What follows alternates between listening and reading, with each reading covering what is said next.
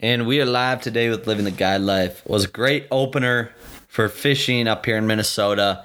Um, great weekend, beautiful outside. Can't really complain about anything other than that. Um, got into some smallmouths with a buddy of mine. Uh, Kobe was on some earlier was on an earlier podcast and uh, super fun to get out with him. I haven't seen him in a while and uh, got to go catch some big smallmouth, so that was fun. And then um, been doing some turkey on a little bit. Um, we've had a few missed shots. Things happen, I guess. Um, but we're still still trying to get after them. Um, see if we can come back from that, get some revenge. So working on that right now. Can't complain. Um, so I mean, it's going good. Everything's everything's going good. Can't complain. And uh, we are brought to you by Chasing Fowl Outfitters. Go uh, check us out. Be uh, be a fun year. Gonna really dig into some waterfowl hunting and uh, been learning so much along the way on more tactics we can uh, be using throughout the field and uh, this this episode is a really good one because it really digs into our waterfowl hunting up here in Minnesota. So for the Minnesota natives up here, this is going to be a really fun one. We talk about um, goose populations really everywhere and uh, like patterns and all that kind of different stuff that you can kind of play along with um, throughout the season. So it's one of the fun things we'll be talking about today, but we're also brought to you by Bourbon Media. Going to give them a few seconds here, so uh, enjoy.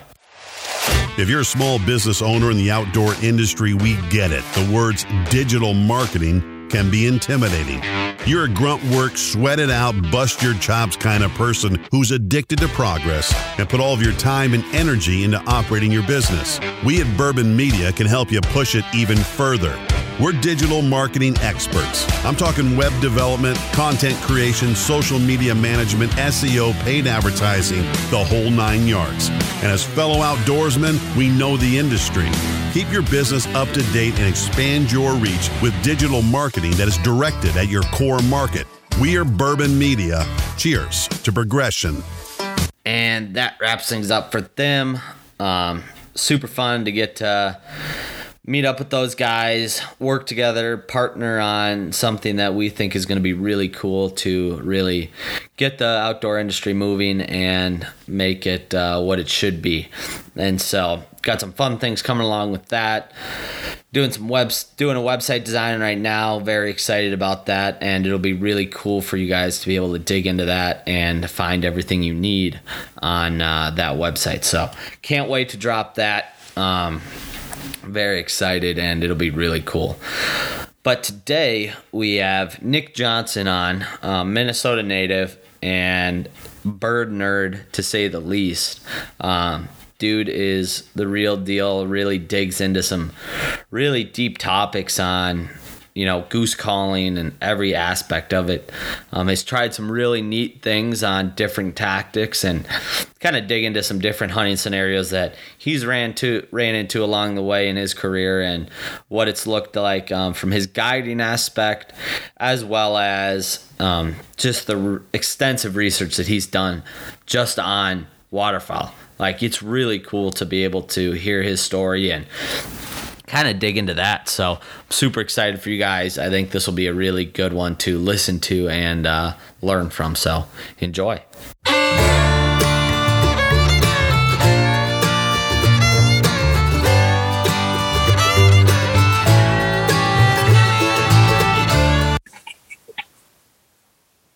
That's why you said Yeah. I would know. Yeah. Leave meeting or continue. I'm leaving. See you later. Thanks for the option. Holy fuck, I thought I had to do this interview. Zoom saved by the Zoom, dude. Exactly. and uh, we are live with Living the Guide Life, and uh, we have bird Finally. nerd and goose instructor, calling instructor, Nick Johnson. How are we I- doing? somehow, yeah, somehow, yeah, I fell into that life. Uh, doing good today. Uh, doing good. It's kind of the off season, and uh, thank God for that. I, I think it's great we get an off season. I, it seems like fishermen don't, but this is Yeah. good time to kick back, relax, chill out, talk about birds, do some calling contests. Yeah, no kidding. When do calling con- are you doing any calling contests? Oh, all the time. Uh, well, right now, all the sanctioned events through Stuttgart and the duck calling side of things. Um, since they had the COVID, uh, the COVID delay last year, they said if you were qualified for this for last year, you could roll that qualification into next year. So for the World Duck Calling Championships, you have to qualify every single year, and you do that through through a sanctioned duck calling contest, which go all is governed by the Stuttgart Chamber of Commerce in Arkansas. So every year you got to qualify. So usually, once you've qualified, you, you're not competing to qualify anymore. So people kind of get chiseled off the list as they go. And then they Ah. emailed me and they're like, hey, do you want to go back into that ringer or do you want to roll over your qualification from last year? And that's kind of like a pretty easy choice. I mean, as much as I love the grindstone and like I appreciate how the experiences I get and the knowledge I gain, it's like, oh, yeah, we'll slide through into the world championships. I'm not gonna, I can't turn that down. I guess. I wonder how many people did though. Yeah. And then, uh, so typically, calling contests start while hunting seasons are still going on, and and really continue through the year with increased intensity and frequency. Like February is usually the big kickoff after World Duck Calling Championship, which is held the uh, week after Thanksgiving or the Friday after Thanksgiving in Stuttgart, Arkansas, on the on the main street stage. Hmm. And so February kind of kicks it off, and it used to be kind of just a cycle of contests that would happen pretty much monthly, all the way until the next year. And so that's what's for the duck caller side of things. Goose callers have like no structure at all. So they it's a it's a free for all uh, open contest for anybody who wants to get in. There's no central governing body like there is for duck calling, and so those guys uh, they they fly by their own rules pretty much. And I've always been more on the duck call contest on the on the contest side of stuff, but Yeah. which is I guess a good place to start. Like you wanted to get a little backstory. Like my backstory originates with contest calling Okay.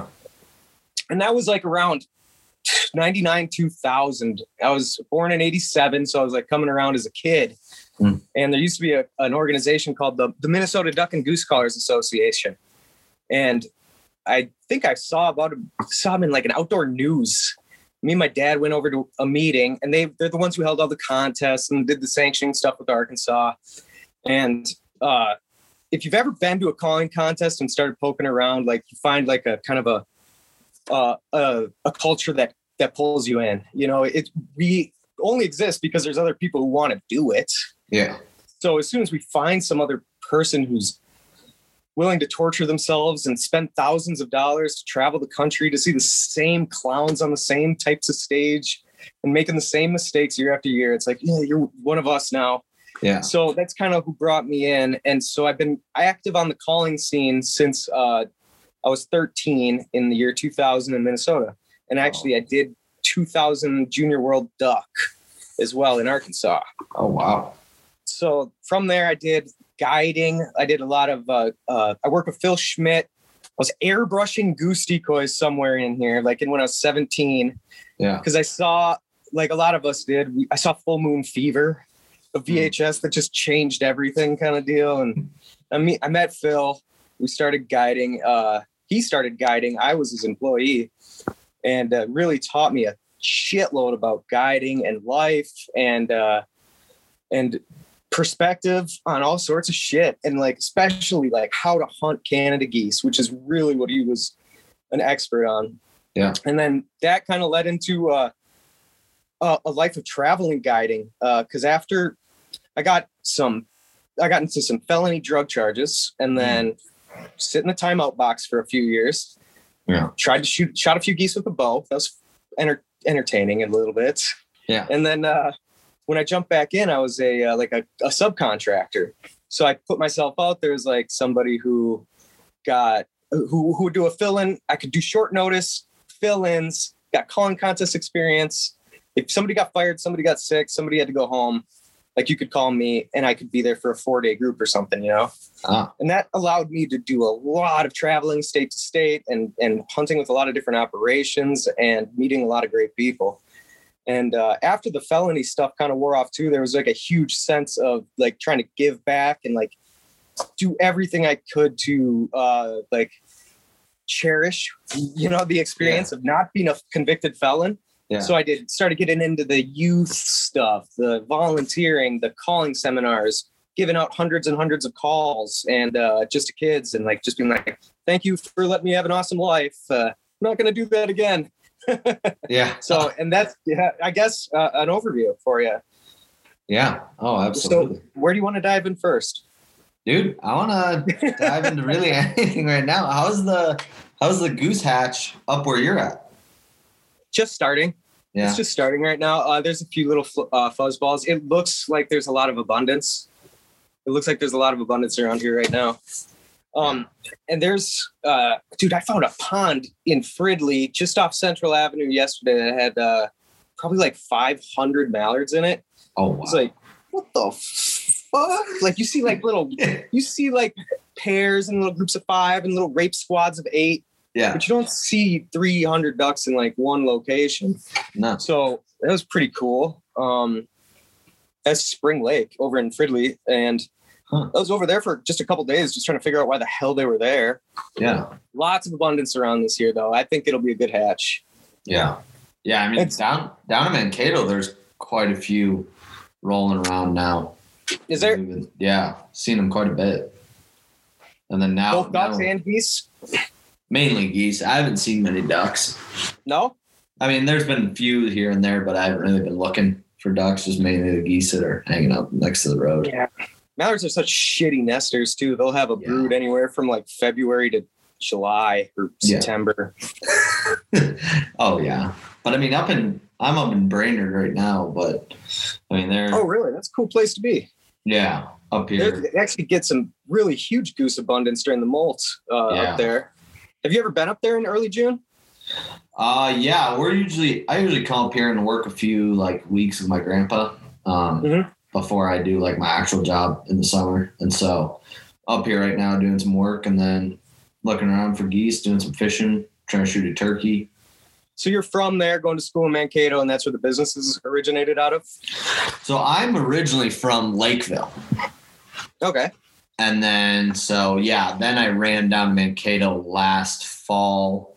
Um started going to Brainerd fits in from a family connection. Yeah, and then my grandparents live up in Brainerd. Come, have you done much hunting up there? Uh, we've done some duck hunting, like diver hunting. We have uh, my grandpa's buddy has a pretty sweet private rice pond, and Nice. so like the divers get pretty crazy. Um, but I mean, got I'm, into that world. I'm on the river. It's actually I've pretty heard good. that that that like I've, I've heard that rice is just can be insane. Like, but it can be difficult to hunt. You need a good retriever, or you're gonna lose birds. Yeah, and uh, like like hit it at the right time and there's like literally tens of thousands potentially hundreds of thousands of birds in abundance Oh yeah. No, if you hit it, like it's it's unbelievable. And I mean the river up here, there's like quite a few like back backwater spots that have just a shit ton of rice. And like they get really, really good. But you also have to have like a mud motor to get back to some of like the deeper areas of it where it gets like really good. yeah i'm so unfamiliar with that stuff too and it's cool because minnesota's such a diverse state like you Yeah. really got a lot of like everywhere from prairie pothole hunting to urban hunting to rice to woods to great lakes Yeah. So, uh, but with that many types of like terrain across Minnesota too, you get a lot of different flyways that are kind of all intersecting. And I know up there in Brainerd, you get some geese that we don't get down in the cities and or even in Mankato or Lakeville. Yeah. And some neck collars and stuff, you know, stuff that'll cruise through there that you wouldn't see even just a couple hundred miles south. Yeah. That's the oh, way yeah. it is. No, yeah. Yeah, I noticed you do a lot of like searching on bands and all that kind of stuff on different geese all across the country. What kind Yeah. of got you into that? Okay. So when I was 14, my dad was on the board of the Minnesota Waterfowl Association. Okay. and he's told me, uh, "Hey, I can get you a list of people that have signed up for the Goose Food Plot program that the Minnesota Waterfowl Association is sponsoring. Do you think you could do anything with that?" And I was like, "Well, yeah. I don't know. I'll call them and ask them Yeah. if there's any geese on their land." Yeah. So I, I like literally had like a list, like 150 people, and I started just checking them off, and I had like questions I'd ask, and like I heard these farmers, I'd call them up. There's like at least a dozen or two of them that said like, uh, "Now, uh, ma'am, are you from the Minnesota Waterfowl Association?" Because I was so young, like they thought I was a chick talking, like and like just checking on the food plot. They thought I worked for that, like the MWA, and I was like, "No, no, I'm just a kid." And they're like, Yeah. "What?" Like, "Oh, you're not a woman?" Like, no, and but I can still hunt there this weekend, right? Like, Yeah. yeah, I guess there's 85 geese there this morning. Like, holy fuck! Like, how? Like that just sealed right there. Like, information is is uh like information is the most valuable asset you that we can have in this game, and up to date information. I mean, like when onX Maps came out, I was probably the first subscriber to it. You know, like Yeah. whatever whatever it took to get a leg up on somebody else, like you know to. I, I guess not to put it in such competitive terms, but I'm just curious. Like, Yeah. Oh yeah. how can I possibly put myself in a position to to to know what these birds' next step might be, or how to access what that step might is? Yeah. So it's always been an obsession with mine, or with me too. It's like I call it like "Where's Waldo" of waterfowl. Yeah. yeah, it's just like a never-ending game. It's in there somewhere, you know. So that Oh, led yeah. to a lot of like research and a lot of a lot of cool, a lot of cool stuff that I know. I got my secrets too. I love Oh, my yeah. secrets. Yeah. You All got waterfowl hunters love like that. I got some, you know, I got a spot or well shit, I got a lot of those now. That's awesome. Have you tried to chase any of those spots around the country?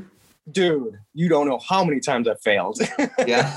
Because they don't they don't make it on social media. But man, I've gone on trips so many times. And the one thing about take that and that kind of led to another obsession, travel. Yeah. traveling and like chasing specific bands and like specific geographic locations and the challenges that arise from that and the timing you are forced into like when somebody says like oh it's easy to hunt a goose at the banding location. No it's not because the banding location is exists on a different habitat and time scale Yeah. there's there's statistically there's a you got a good a better chance of hunting right next to it. Yeah. But like when you, they ban birds, it's when they molt. June. There's like a hundred days that go by. A lot changes. The hunting can change. Uh, like when you see these guys that have killed like ten bands all in one flock on Yeah. Facebook or something. Rarely is that within like 50 miles of the actual location. They just got luck. Yeah. People are like smashing on them on social media, like, "Oh, it's easy when you hunt where they banned them." Yeah. like not, like the way I, more I look into it, like I don't think they did. I think they just horseshoe out the ass, fucking high five. Who wouldn't love that? Yeah. Oh, exactly. Yeah. Um, no.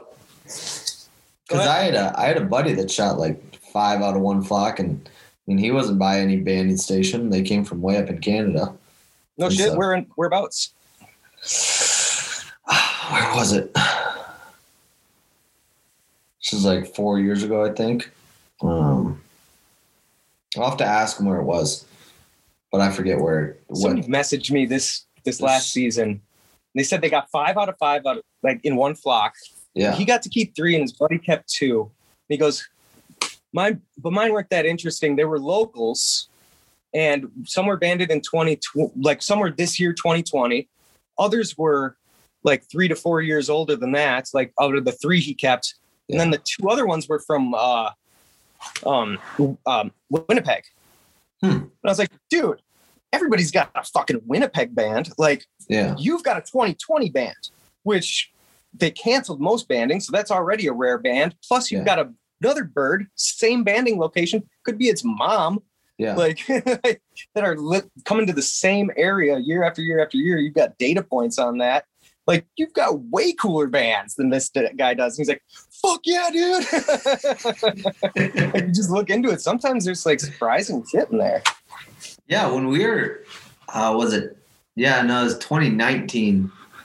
We were hunting down in Mankato, and uh, we were hunting like in this field, like right, right on the edge of town, and shot like five bands out of it, and Mhm.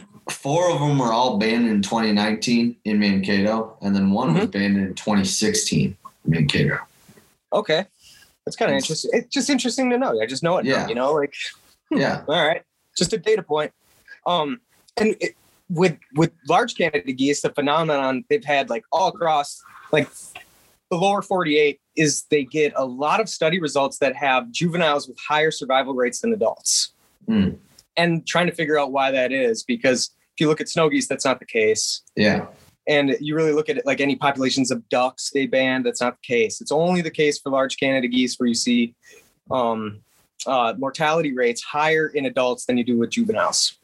And so, um, I- I guess without the data, it's just kind of been how I've been modeling my hunting style.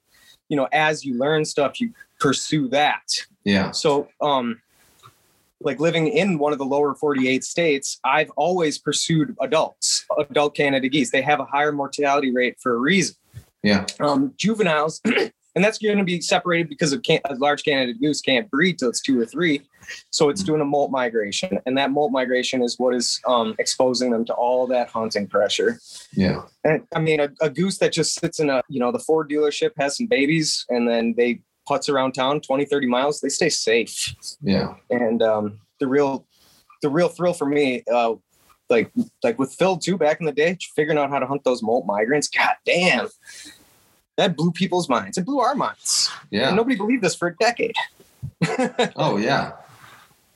Um, I Yeah, no. forgot where we even started with that, man. Shit. Yeah. No, molt migrators. They are. They're very cool to hunt. Very different. I don't know. Yeah. Just- that is so fascinating to me, like figuring out like the molt migrant thing. Like w- how many days I've taken off work, been like, yeah. oh, it's gonna happen, and then I'm just like, oh fuck, I could have gone to. Ah, this is a day from something else I'm doing. I sacrifice, you know, like this is a trip I'm not taking right now. Something I'm sacrificing to do fucking this to sit in a swamp in Minneapolis in September and see nothing. Why? And then there's also the migrant migrator days too. Like last year, my buddy Matt D went out. He's like, "Hey, can you join me?" And I was like, "Dude, I want to because it kind of looks like it might go either way tomorrow. Like I don't know. The weather's just it's right on that cusp where something Yeah. might happen." I was like, "But I got to go to work, dude." And I really, you know, if I hadn't been burned so many times from the cusp weather hunting, Yeah.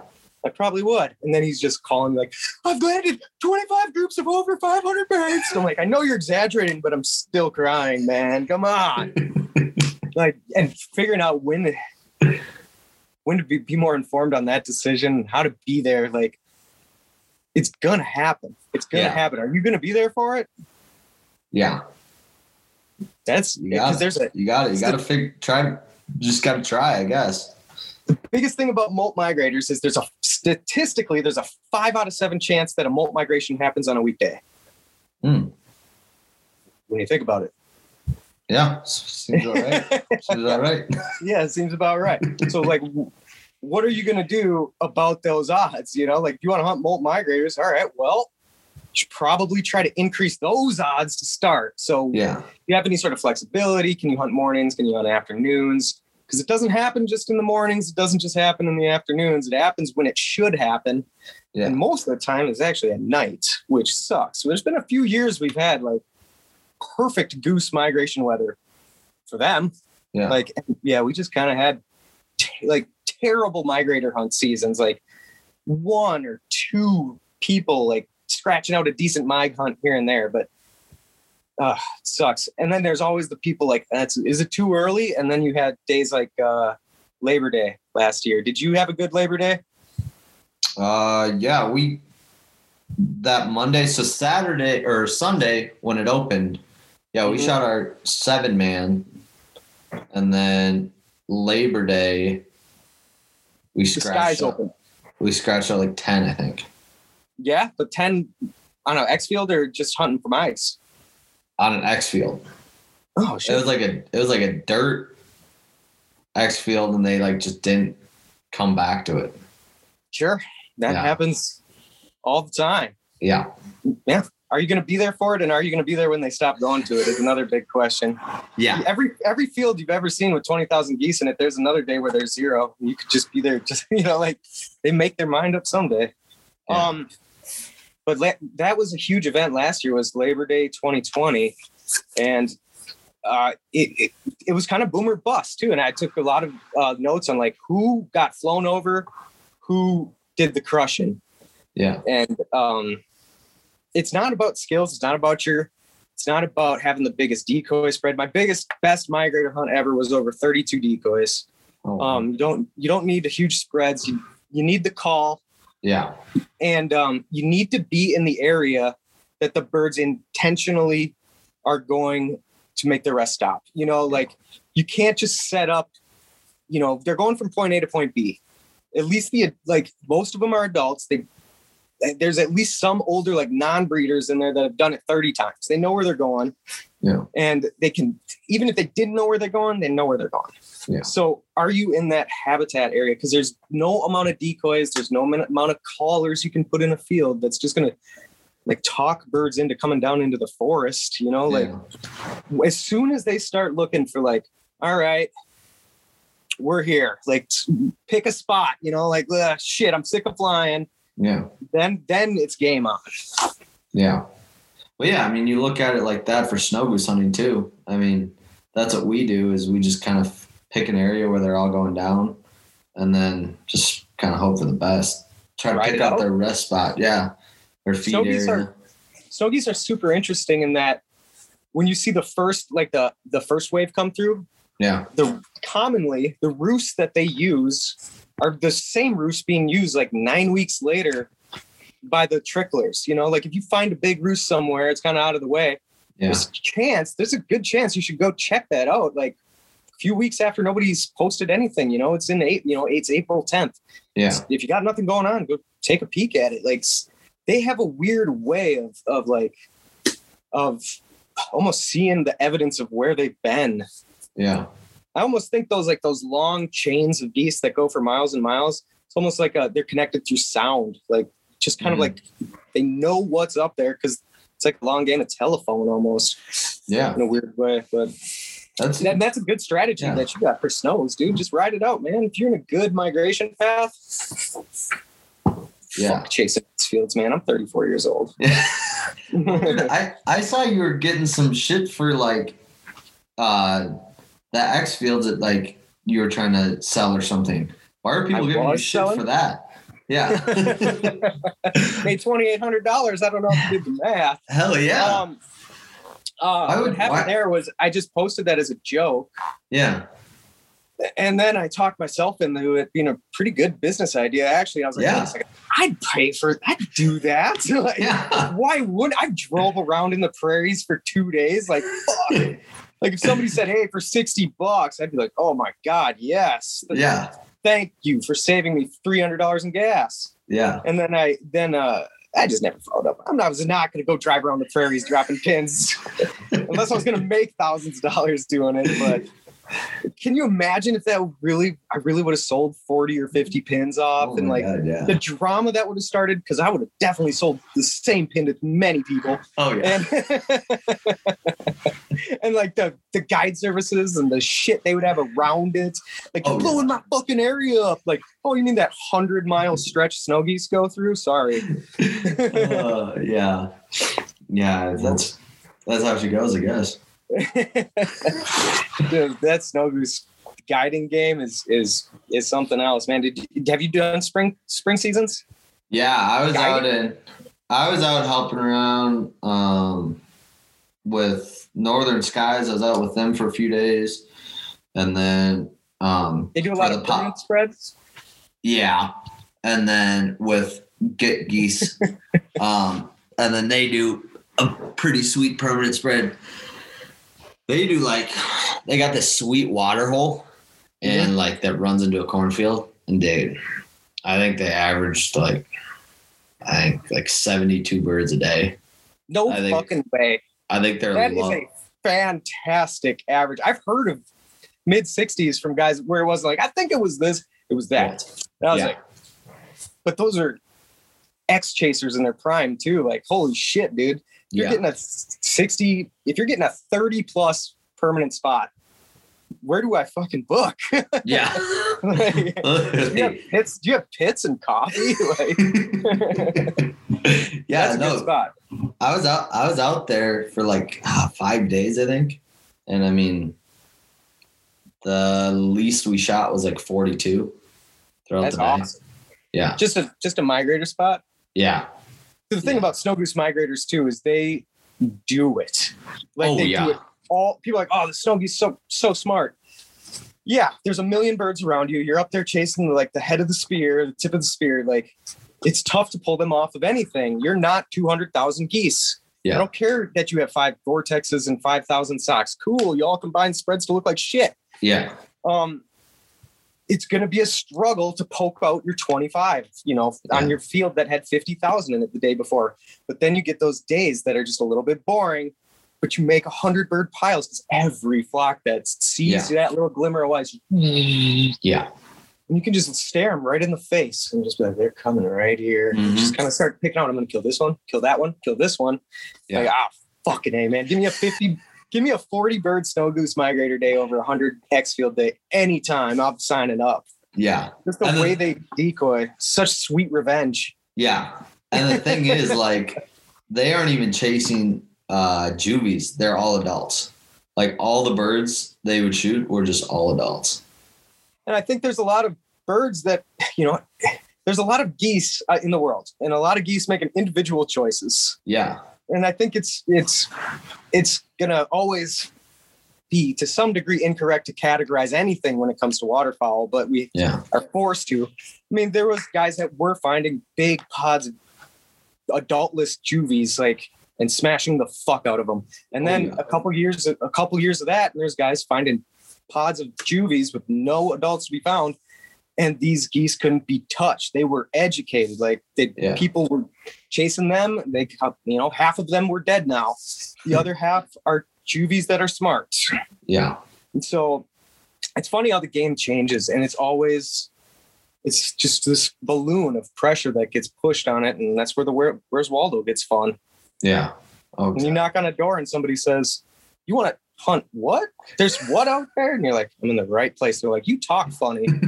I found it. if that ain't the truth. Uh, but yeah, it's no, out there too. Like, oh, people think it's not. It is, and it's public, and there's people telling you about it. There's people posting about it, not on Instagram, but Yeah, they got like the snow goose migration pages and all that kind of stuff. People are posting stuff on. there's so much information out there for somebody willing to take 30 seconds to Google it.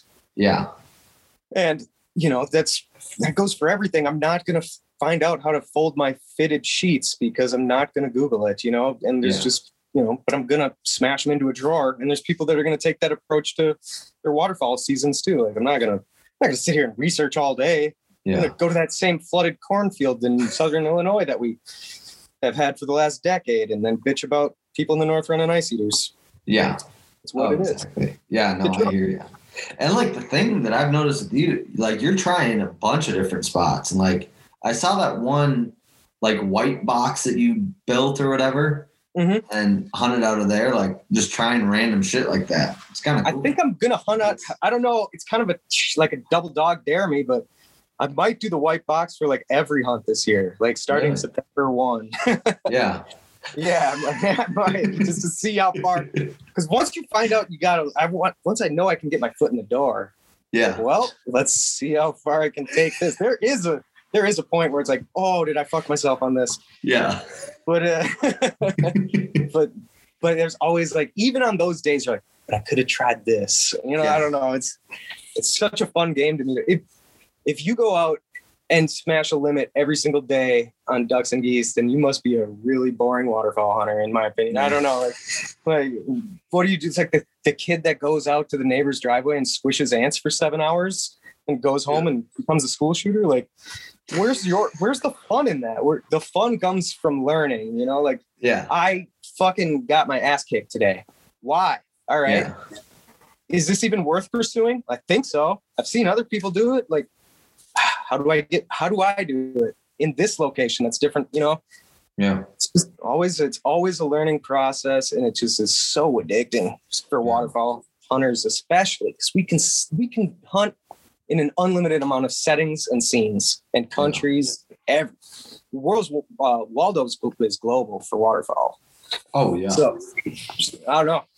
and you're just getting started in this, huh? Which I kind of wanted to go down the like guiding more more about guiding when Yeah. I first looked at your podcast, but you got Yeah. three years in, huh? Yeah. Yeah, we've been doing it three years. Um, like we were talking about, just did smaller groups for the past like two years, kind of fun. Fun Has little groups. percep- has your perception of value been changed since you started getting paid and assigned that value? It's a good question. Yeah. I Because mean, it definitely changed for me. yeah, it Um, definitely has changed. Yeah.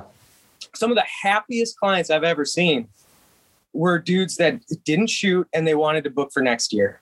Yeah. And then some of the maddest clients I've ever seen with the most miserable guides hunting with them were guys that shot 90 ducks in a day. Yeah. And it's like there's is an obvious wide chasm of value being assigned by those two groups. Yeah. And um and uh and you have yours and I have mine. Yeah. and you you have to you have to change what you think is valuable in order to be successful as a guide i think because now nobody wants to hunt like you do every day Yeah. Oh, exactly. but everybody wants to have fun so has have you found any of your perceptions of either success or value where you were like man those guys really enjoyed that where i thought it would suck or it did suck or Yeah. these guys did enjoy it and i worked my ass off for this banger Yeah. Oh Yeah. yeah, no. I mean, there's been like different stuff. I mean, I don't know. Like we had this one field that didn't turn out great. I think we only shot like mm, like 13 or something. And That's a good then day yeah, yeah, it was fine, but just like wasn't what we wanted it or thought it was going to be for uh, what you told the clients it would be yeah, yeah, exactly. and then, uh, but I mean, they were happier than hell because they're like used to shooting nothing. And I'm like, okay, yeah, that like works for me, but I wish we could have limited out on uh, all of them. But yeah, I don't know. It's definitely a different vibe because it's like you feel like sometimes you can feel shitty that you didn't get yeah, like, everything. that didn't turn out the way it should have. yeah, But these guys' expectations were more than met. yeah, So am I working fucking way too hard for this? yeah, Or or do I have the wrong goals? You know, like where the boss told me to make this, but I'm making this with a whole bunch of other shit it doesn't need. yeah, You know, how do you fine tune that in? You know, it's and especially when you start to get repeat clients, you know these guys like this. yeah, And all of a sudden, you can almost just start like when that's why guys are repeaters. They get to know you. They Yeah. like your style. They like the area of the country. Um, you know, if you ever, you should reach out to Larry Robinson with uh, Coastal Wing Outfitters okay, and uh, talk to him. He's a really, uh, really wise guy on this.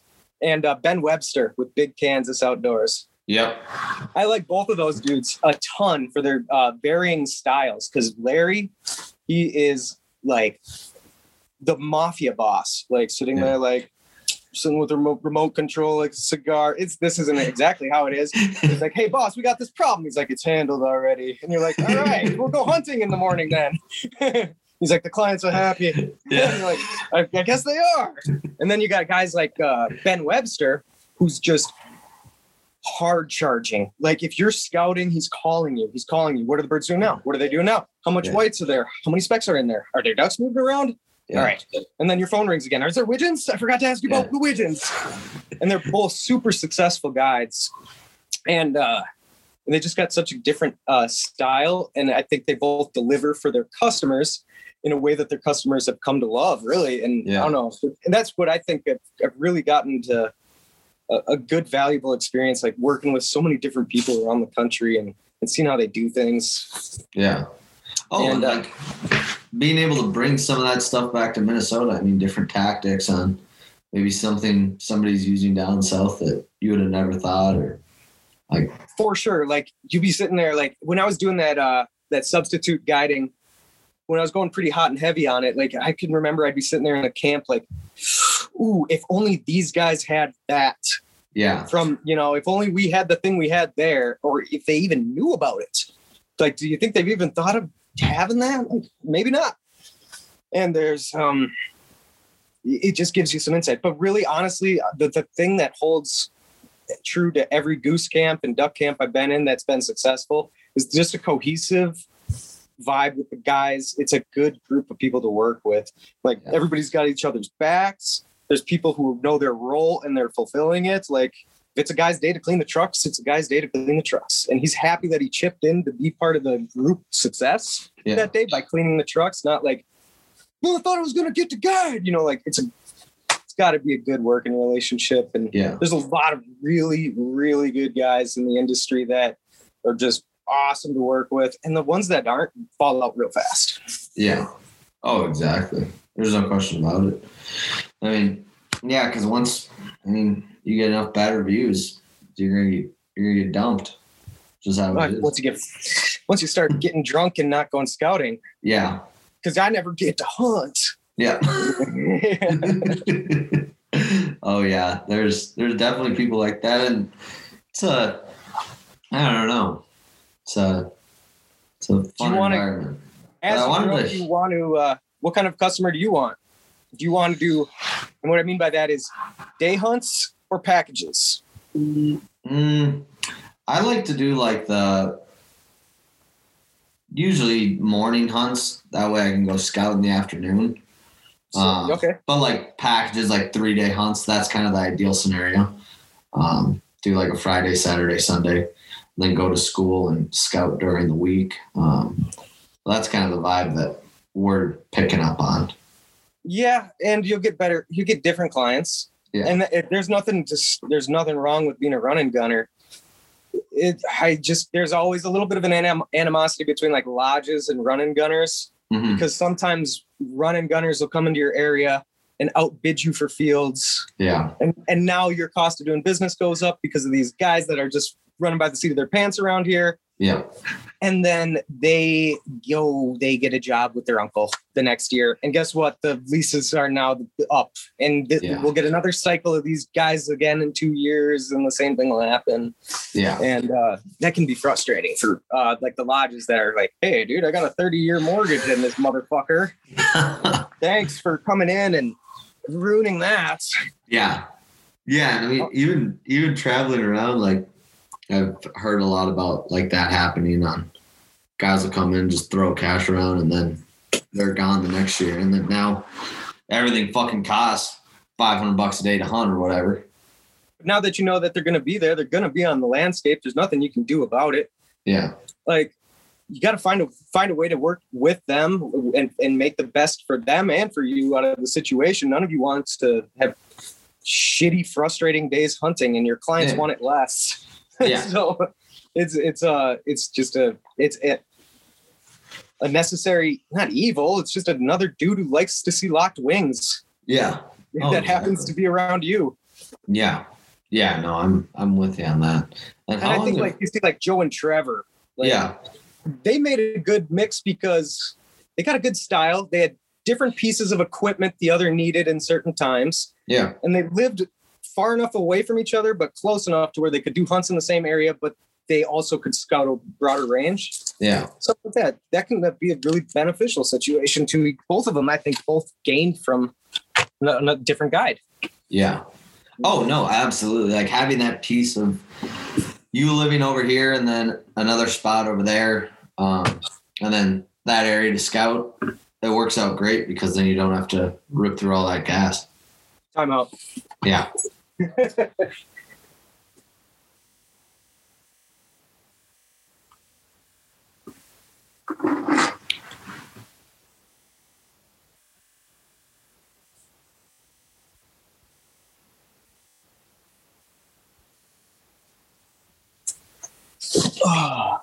Sorry, I just wanted to Mick Jagger it up. Oh, I heard that. American dream isn't owning a house. I think it's smoking in your own house is really Yeah. that's really just the thing. Like nobody nobody can tell me what to do anymore. I'm smoking in here. Even if you don't smoke, just buy a cigar and smoke it in your house when you buy it. Like fuck you, fuck you, future reseller value buyers. I don't give a shit what you think in my house. Oh, exactly. That's just put it out on the carpet. You can fix that carpet. You're gonna live there a long time. Yeah. Oh, exactly. Just have a moment. Yeah, no, I'm with you. I love I love a good cigar. So when I uh, go pick up my first house, I'm just gonna light her on up. Say that's how she rolls. Maybe not all the time though. Actually, I'm kind of I'm on a uh, I'm on a on a hall pass right here. My wife's been in Panama for three weeks and does not come back for like another week. So Oh, I have just enough. been like, oh, it's beautiful outside. Yeah, I'm still smoking in my basement until she, until like I probably should have quit yesterday, but yeah, we're gonna Yeah. keep going today. Oh, exactly. Just rip the Febreze in there and just call it good. like I'm a middle schooler. what are you doing down there? Drugs. oh yeah. He's so right. Uh, but I wanted to I wanted to hear more about the goose calling app you got going on. Um, so that was born of that um that calling instructional thing, because uh, um the calling instructional got big, like big. Like I was having people, especially like before season, of course, but it was like okay. The, every person through my living room has watched Bad Grammar. I don't know how many times. They don't know how many times they watched it. And I'm not getting $60 an hour anymore. I'm getting double that because of tips. Oh, like wow. I, like I've got something here. Like I've got something and it needs to be more than just what I can do on an hourly basis. yeah. And um uh I asked Scott, I was like, hey man, I got something. And I don't blame him for being like, "Eh, I'm gonna pass. Yeah. It's a competition thing, you know? Like Yeah. I just am in his wheelhouse there, you know? So um, then I talked to Joey and I talked to uh, Vasalo with Midwest Flyways Yeah. because at, at, at some point I was getting to like, hey, I'm going to put this fucking content out and I don't even care about monetary value anymore because I'm going to get, there's other value in life than just money. Yeah. And then uh, an app came around with a contract and I was like, all right, money it is. Yeah. and um, uh, so I, I teamed up with some guys in Idaho to take this um, this goose calling instructional. I- didn't really come up with it.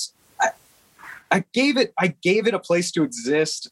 I almost made like a community of forum, like where I was absorbing what the people what the students taught me. Really, Yeah. um the, when somebody says something and you think it's dumb in a in a calling instructional instructional it'll hit you like the next day like oh my god that guy was right Yeah. and um beginners always have the best questions and i was getting this content feedback from them and the whole thing was just built on like this guy said something one day and i'm and uh so then these guys from idaho contacted me and said hey we do uh, elk calling app. We've got Barnie Calef on a duck calling app. And i wa- I, look, I went through their elk nut uh elk nut is their uh, like their flagship app calling app. And that dude are you an elk interested in big game at all? Yeah, I uh I got an elk and mule deer tag. I gotta go punch probably in the next two years for out in Wyoming. Have you ever heard of Elk Nut, the app? Elk nut. I'm gonna look it up right now. Dude, you should. I think they charge 15 bucks for it. It's worth it, dude. I wish that dude was my uncle. Yeah. Yeah, I'm Like, I it now. And I, dude, I don't care about big game, but I wanted to know like how these guys were going to structure, you know, my app, which was still like basically just a lecture. Yeah. It's not really a learning platform. It's just me talking twice as fast as I am now about goose calls. Yeah. and people pick, like saying stuff in between and i'm like i don't know how i'm going to make this that's where like this came about on my ceiling Oh wow. i started i started to uh like put a storyboard like a, a script like, Yeah. okay i need to i need to i need a script for this or it can't just be me freestyling it and it's just turned out to be like essays and i preserved it and put it on the ceiling or whatever but um elk nut kicks ass it'll give you kind of a good overview of what the goose calling app will look like I Yeah. think that dude's name's Paul. Have you ever seen him in like the elk circles? I know nothing about this world. Yeah, I'm not super huge into it. I mean, I've talked to a few guys about it, but what's his name? Don't even know Paul. Uh, Paul. yeah, dude. I don't know anything about elk hunting. or Oh, elk Paul calling. Medel or Medell. That sounds something. right. Yeah. That dude is awesome at seminars, awesome at teaching. He did great with the platform that they gave him. And Yeah. I was like, yep, sign me up. Let's do it. I want to mimic that and be half as good. Yeah. And is it going to be like uh um like a membership type deal where you pay a certain amount a month or is it just going to be once you buy it it's it's there? Um, they definitely want to go to that membership um, structure, obviously because that's there's always new stuff you can come up that's with. Yeah. continuing revenue, and they wanted to, you know, they've got all sorts of ideas on how to do that, and they're all good. Yeah. Um, ultimately, what comes down, what's best for their the, their business, I don't know what they'll do, but I, I trust that they'll make the right decisions on that end. I I try to be like, hey, you were hired to do the um the content, and I'm doing the best damn job I can with the content. Yeah. And you know, I hope I hope everything goes the way I want it to. but Yeah. like I would like the subscription model, and I would like to have more in like update, involvement, community, um, all that stuff with it. If it's just a one-time buy, it just is a thing. It's a thing that's on a shelf. It's not living and breathing. There's no reason to click on it every day, you know? Yeah. Yeah, just something to have in your back pocket. Right. If if there was like a community, a discussion about stuff, like Yeah. this goose calling it is really really awesome uh once i started to ask myself like what is the fundamentals of goose calling like what is it really and i started to blow myself away with how ignorant i was. Like i could Mm. shred a goose call. Yeah. i'm like what the f- what am i doing? And then i'm like wait wait what am i doing when i do that? What is that built on? You know? Yeah. and you start to find that there's a there's these huge gaps in explanation. And then if i could just fill in a little piece of those gaps people don't need to practice. People can just oh i get it. Thump. Now i can do it. It's like everything in goose calling like exists on knowledge islands and Yeah. all you got to do is like build the bridge on how to get from island to island and people fill it in for themselves that's why there's you can have so much success like when i we first started talking, I was like, the worst way to practice is on a FaceTime lesson with a stranger asking you to do something for the first time ever. Okay, well, why did people pay me for anything? Yeah. Because like getting good on a goose call isn't about practicing. It's about like first of all knowing what to practice, but it's the discussions, the discussions you have with people and peers. Like, what do you think of this? I think it's like that. Yeah. I, I encourage everybody, like, if you're trying to get better on a duck and goose call, never ask for text like text advice. Yeah. Like, don't don't put it out on social media. Like, hey, what do you think? Here's my routine. Um, don't. You. It's the answers are almost like I don't know if they're copy pasted or they're just built to be so shitty. But I'll tell you this much: when I write my answers down, they're just as bad. So like. I won't give anybody text advice, and I'll say like, if anybody sends me routines, I'll say, okay, I'm free Wednesday. Uh, like in the evening, you got 10 minutes to talk. Like Yeah. you'll you'll we can talk about it, but I won't text you because I'm gonna give you the worst advice that you've ever got, which is the same as all the rest of that text advice. Yeah. So just there's the discussion aspect is so critically important to the learning process, and it's I don't know, it's just fascinating to me, man. Yeah. Like how is it that people have been trying to explain this two-tone honk on a tool they built since they were stamping this shit on vinyl and here i am in 2021 like still trying to do it it's so hard to explain goose calling Yeah. and uh like tell me what's going on when a guy's in his noise section of a routine i still can't tell you Yeah. What's your what's the best question somebody's asked you about goose calling? Would you say when you're teaching What's- a lesson? am i blowing hot air or am i blowing cold air Mm. And what's the background behind that? Joe asked me once. Joe was uh, Joe Hines. He was uh, he said, "Hey man, so," uh, and this was right when it was just like going off, like boom, fireworks. The the lesson was growing by leaps and bounds every week. Yeah. And um, Joe was like, "Hey, some guy messaged me on TikTok. I think. Uh, what do I say back to him?" And so I told him what I thought, and I told him, "You know, you blow from your diaphragm, you blow hot air." Yeah. and that's the way a goose calls operated. And then in my mind, I remember that moment thinking like, dude, I can't believe how good Joe is at goose calling. Do- doesn't know how to answer that basic rudimentary question. Yeah. That's crazy to me that somebody can get that good and not be able to answer that question until six months later when I realized I answered that question wrong. and, I was, and I was like, how can somebody be so fucking cocky that they thought Joe didn't know the answer when he was wrong the whole fucking time and they told Joe to pass along that advice. And I'm like, I will never tell Joe that that I get. But um and and how many more times is that gonna happen? Like how many more realizations am I gonna have to go through that, ooh, I did that wrong? That uh it it comes together in a more complete form. Yeah. It's forever. Oh, exactly. You always got to learn something from everything. I mean, and waterfowling's the best place to learn. Like, there's so much to always learn. So many exceptions. yeah. Talk about decoys for more than 30 seconds without contradicting yourself. I dare you. Oh, yeah. You can't. You can't. If you say something about decoys, you will contradict yourself in a future like that season, or somebody will pull footage up of you doing it on a YouTube video and be like, Nick J, you said this. Yeah. You said burn your flags. Look at you flagging. That's a good controversial one too that gets around. Yeah. I remember you saying burn your flags. Why'd Which- you, why'd you think that? Because I like to say things that are kind of partially true but make you think. Mm-hmm. Yeah. So, there's so many exceptions in waterfowl hunting. You could definitely find an exception that a flag is good, and it's me talking myself into it being a good idea because just like selling snow goose, snow goose pin drops, I was like, yeah, these things really do fucking scare geese. I'm gonna challenge myself to use this flag and prove to myself that it that it decoyed them or that it helped decoy them. Yeah.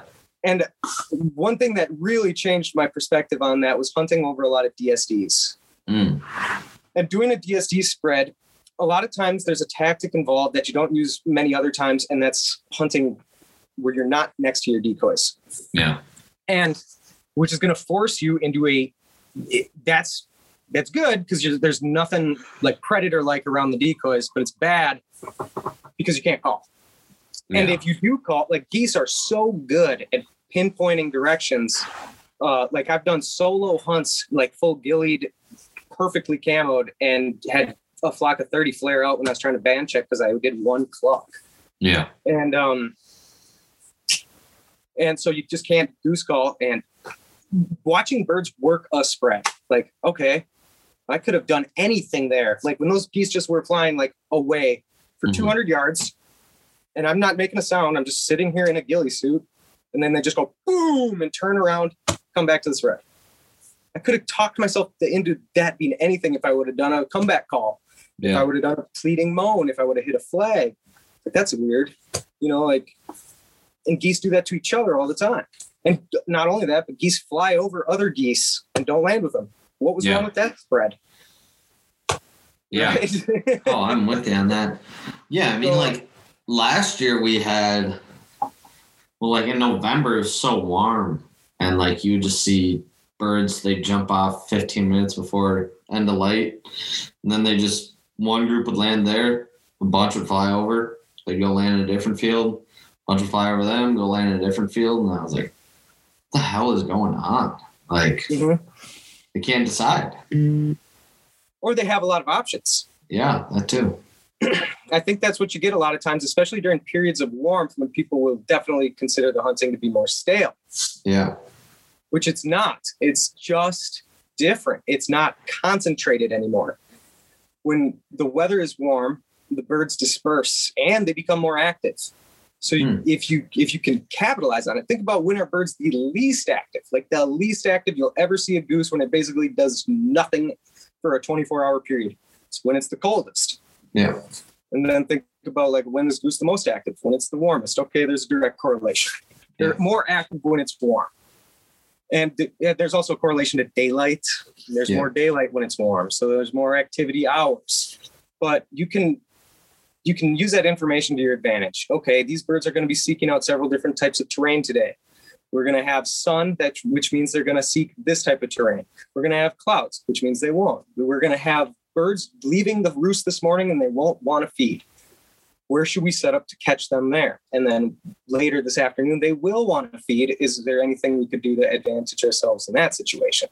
Yeah. So I think a goose hunter should always try to run traffic, but you're just not going to traffic a bird to a place that doesn't want to be in the sense of like feed or water or loaf based on activity type, right? Yeah. So, um, what do you think about that that last season? It was it did get bad. It got bad. Yeah. Yeah. It right before it looked like it was going to get good too. Yeah, and the thing was like I was learning a new area because I moved down to Mankato, so that didn't help either. Mhm. And then, I mean, fuck, dude, it was 75 degrees the first weekend of November. Like when we Mhm. were when we were deer hunting for opener, it was 75 degrees, and then just Right. stayed warm. There was no snow until December 25th or December 26th or whatever that was.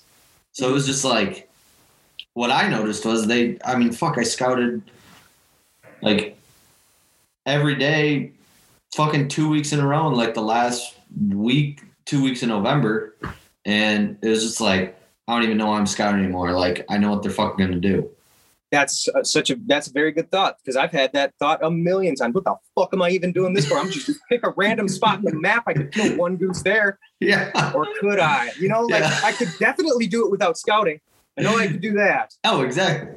So then, it, yeah, like time your crazy shit too. I like to time my crazy shit when I'm going out and doing these hunts in prairies, or or doing something that's off the chain wild. It's because anybody who's doing something by the book standard has just as high a success rate as I do. Fucking Yeah. none.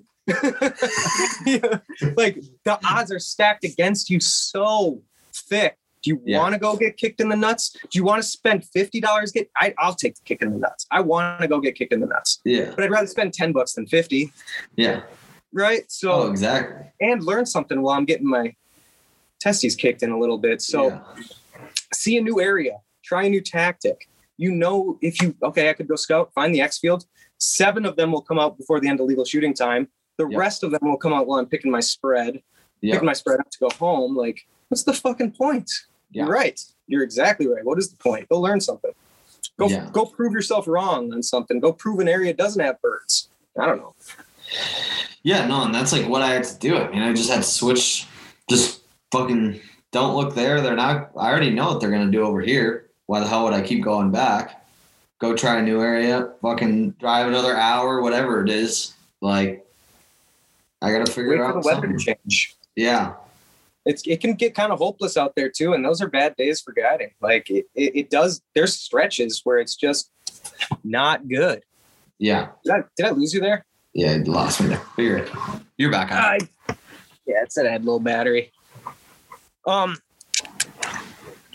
yeah and strategizing what are you going to do what are you going to do during that period of uh suck yeah, to try to get yourself through it in high spirits, kill some birds. It's tough, man.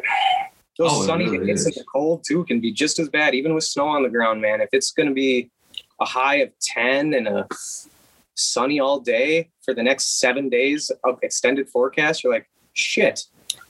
Yeah. What do we do? You're, yeah. You just you're literally dealing with an animal that's half hibernating. yeah. Oh, 100 percent. And Hey, people are like, why aren't we setting up in the morning? they're hibernating. Oh yeah. Kind of halfway there, like half dead actually, just sleeping on the ice, just Yeah. blinking and eating six grains of corn every day that they Oh. chisel out. Yeah, that's like fucking all they have to do. I mean, they they jump off the ice and go eat whatever they six grains of corn, and then they jump back and they sit all day. And then here's here's what all the scientists tell you too. When it gets all really cold, that's when they have the highest energy demands. They'll need to fi- feed on the highest carbohydrate foods. They'll need to be out there in the fields feeding. Yeah. Not by every duck and goose I've ever seen in my life's evidence. Like, no, mm-hmm. that's not what they do. They blink. They they sit on the ice. They blink nine or ten times throughout the day, and then they go chisel out what from ten minutes after sunset until like twilight. Like, and and twilight gets extended that late in the year because it, this the light fades slower yeah. with a more gradual sun decline. So they'll get sometimes maybe like an hour after sunset and they still can go back to the roost and, and be okay. So you're talking about a window of like 40 minutes out there. Yeah. They're not going to just field, uh, regular cut fields. They're going to chisel plow. Yeah. And there's less corn in chisel plow than regular fields. Why do they do that? Yeah, I don't know. That that's a good question. That's a good question. Why do they go to a field that has less food and chisel it out of there in the dark? Um, and uh, I think that some of that has to do with a, a big part of that has to do with um, predator identification, and they're they're safe when they go. They know they're safe uh, going into plowed fields. Yeah. Otherwise, otherwise it's a gamble. Like I'm hungry. We could try this spot. Boom, boom, boom, boom. It happened again. Yeah. Plowed fields, there's a level of confidence you can't replicate with decoys. Yeah. Um, you ever scouted a plowed field that's had like 5,000 geese going to it and you're seeing them like a mile high, just boom, elevated in. You got Yeah. permission the next morning. You ever seen geese do that? Yeah. I like it's it's very rare. Um, you, you always seem to get like a couple groups at sunset, a Yeah. couple hesitant ones, and then the then the scraping starts. Like hmm why are they and everybody talks about it. is it the hide is it the decoys? The answer is yes. And there's just there's no way that we found to combat that yet out of as to get uh, successful odds out of that are acceptable to me. Well I, would, I haven't hunted a plowed field for a decade. Yeah. yeah do you still go out in them and try try them out? I still rip them and we'll throw like an A frame and that'll work on occasion.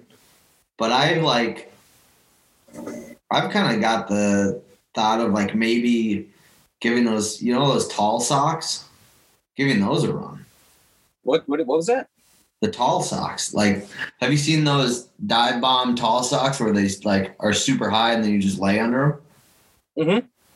I've always thought about. I wonder how that would work for big yeah me because too and me like- too because the thing is, I've talked to, so I talked to Forrest Carpenter on Mm-hmm. here, and we discussed like the use of socks and silhouettes in like different scenarios, and like you usually run socks because you're dealing with lessers and they're a lot more active and they're jumping around the fields, and then like when you're looking at big geese, they're kind of just more relaxed, they're feeding around, but yeah, all situationally dependent Yeah. with all their exceptions right yeah. exactly.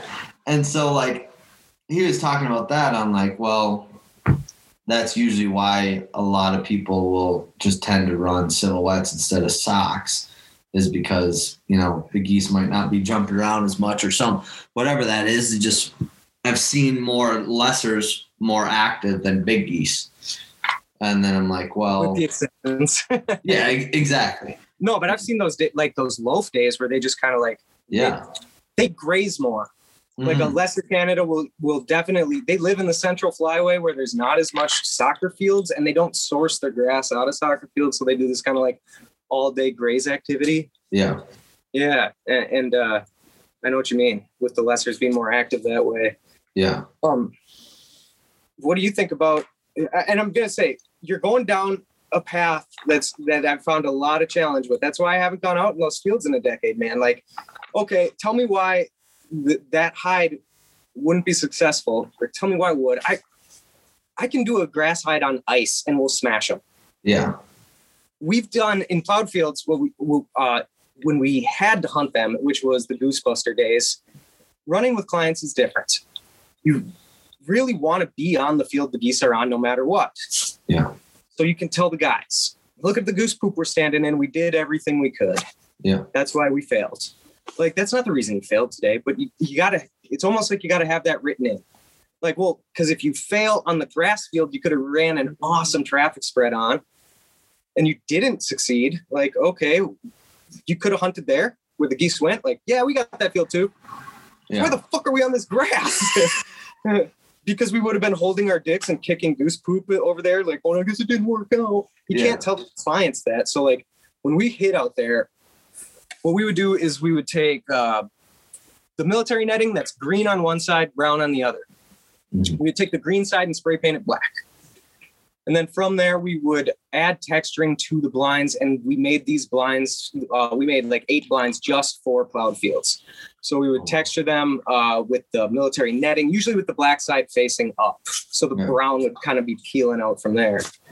And then, no matter how cold it was or how frozen the ground was, we'd always chisel a little divot just to push the divots back in around the shoulders of the blinds. Yeah. So now you're looking at something that we've chiseled in. It's got the military netting on it. It's been color matched and spray painted all the fuck.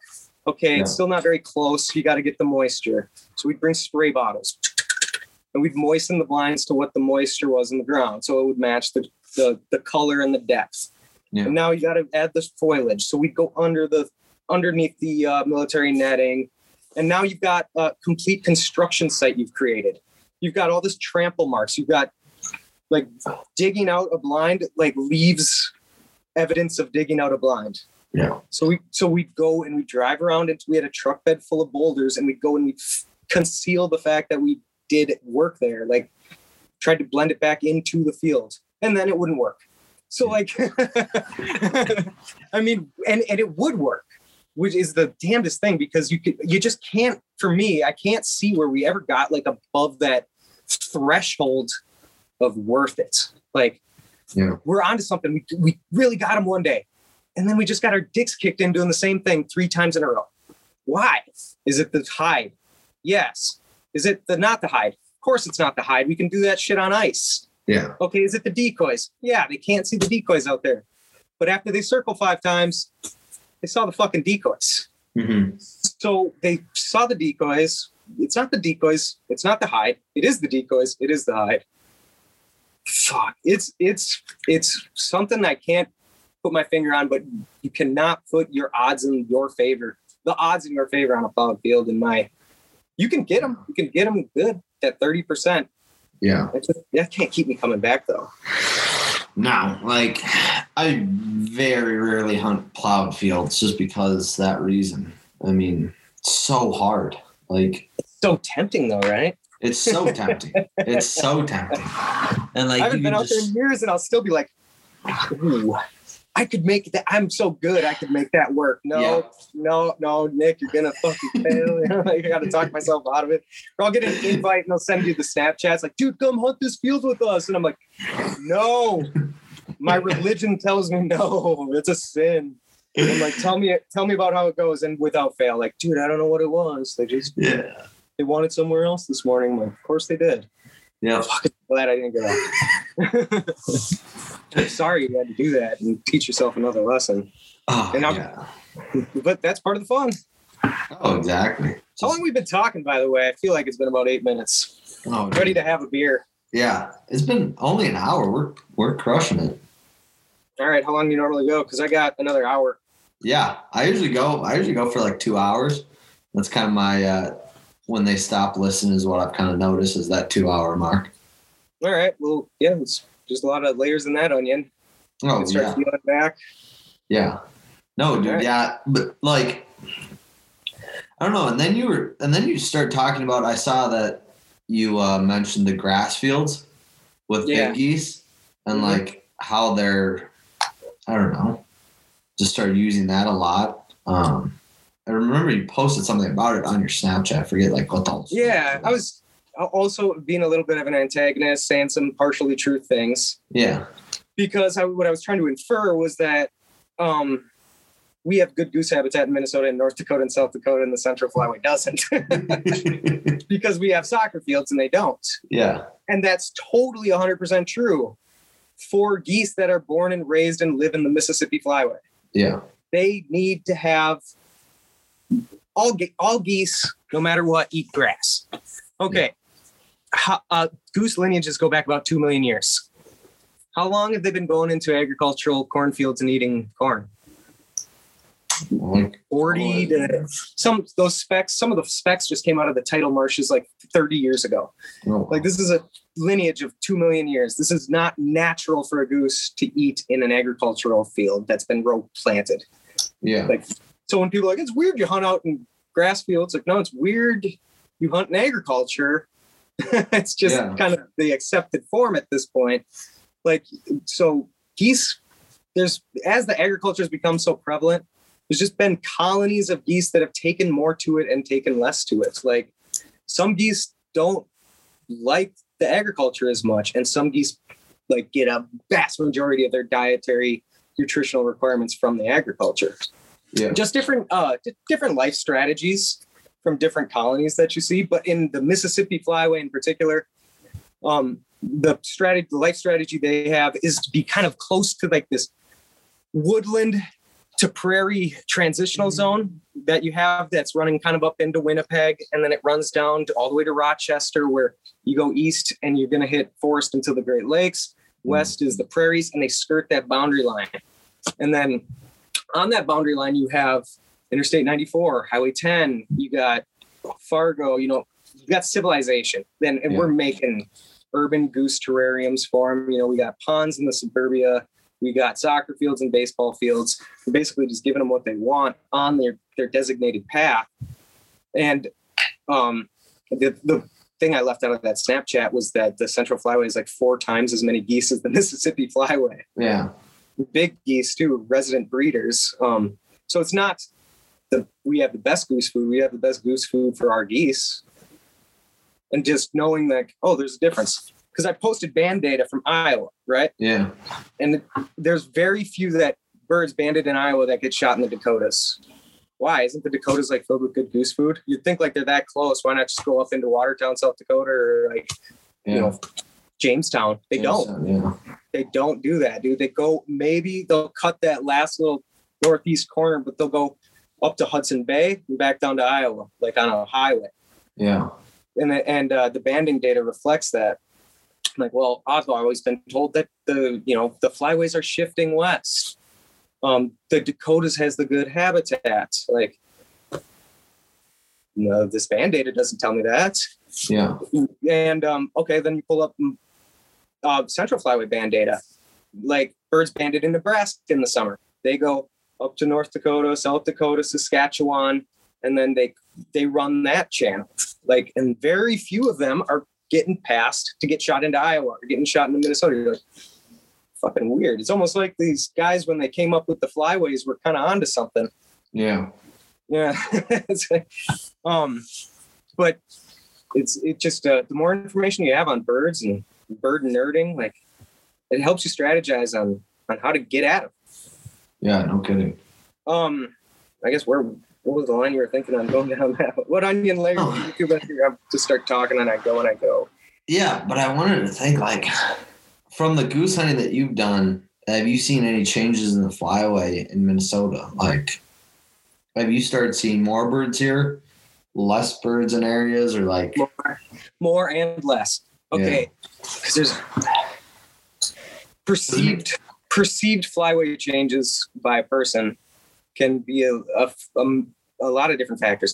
There's a study that came out in like 2017 or 2018. It's about those Chicago neck collars Hmm. and the and the GPS transmitters they're putting on those Chicago birds back to like 2015, and they said more geese are coming to the city for safety than are staying out in the like rural areas than previously had been doing before. They were noticing a shift in goose behavior. yeah, They also said though they're showing up before hunting season starts. Like, so, all right, if they've done this for three years since this study started, and you're talking about adult geese reacting to a problem they don't know exists. They don't Yeah. know hunting. How do they know that hunting pressure is a thing if they show up in the city before hunting season? Like that tells me that they're not in the city to seek safety. They don't have anything they're running from.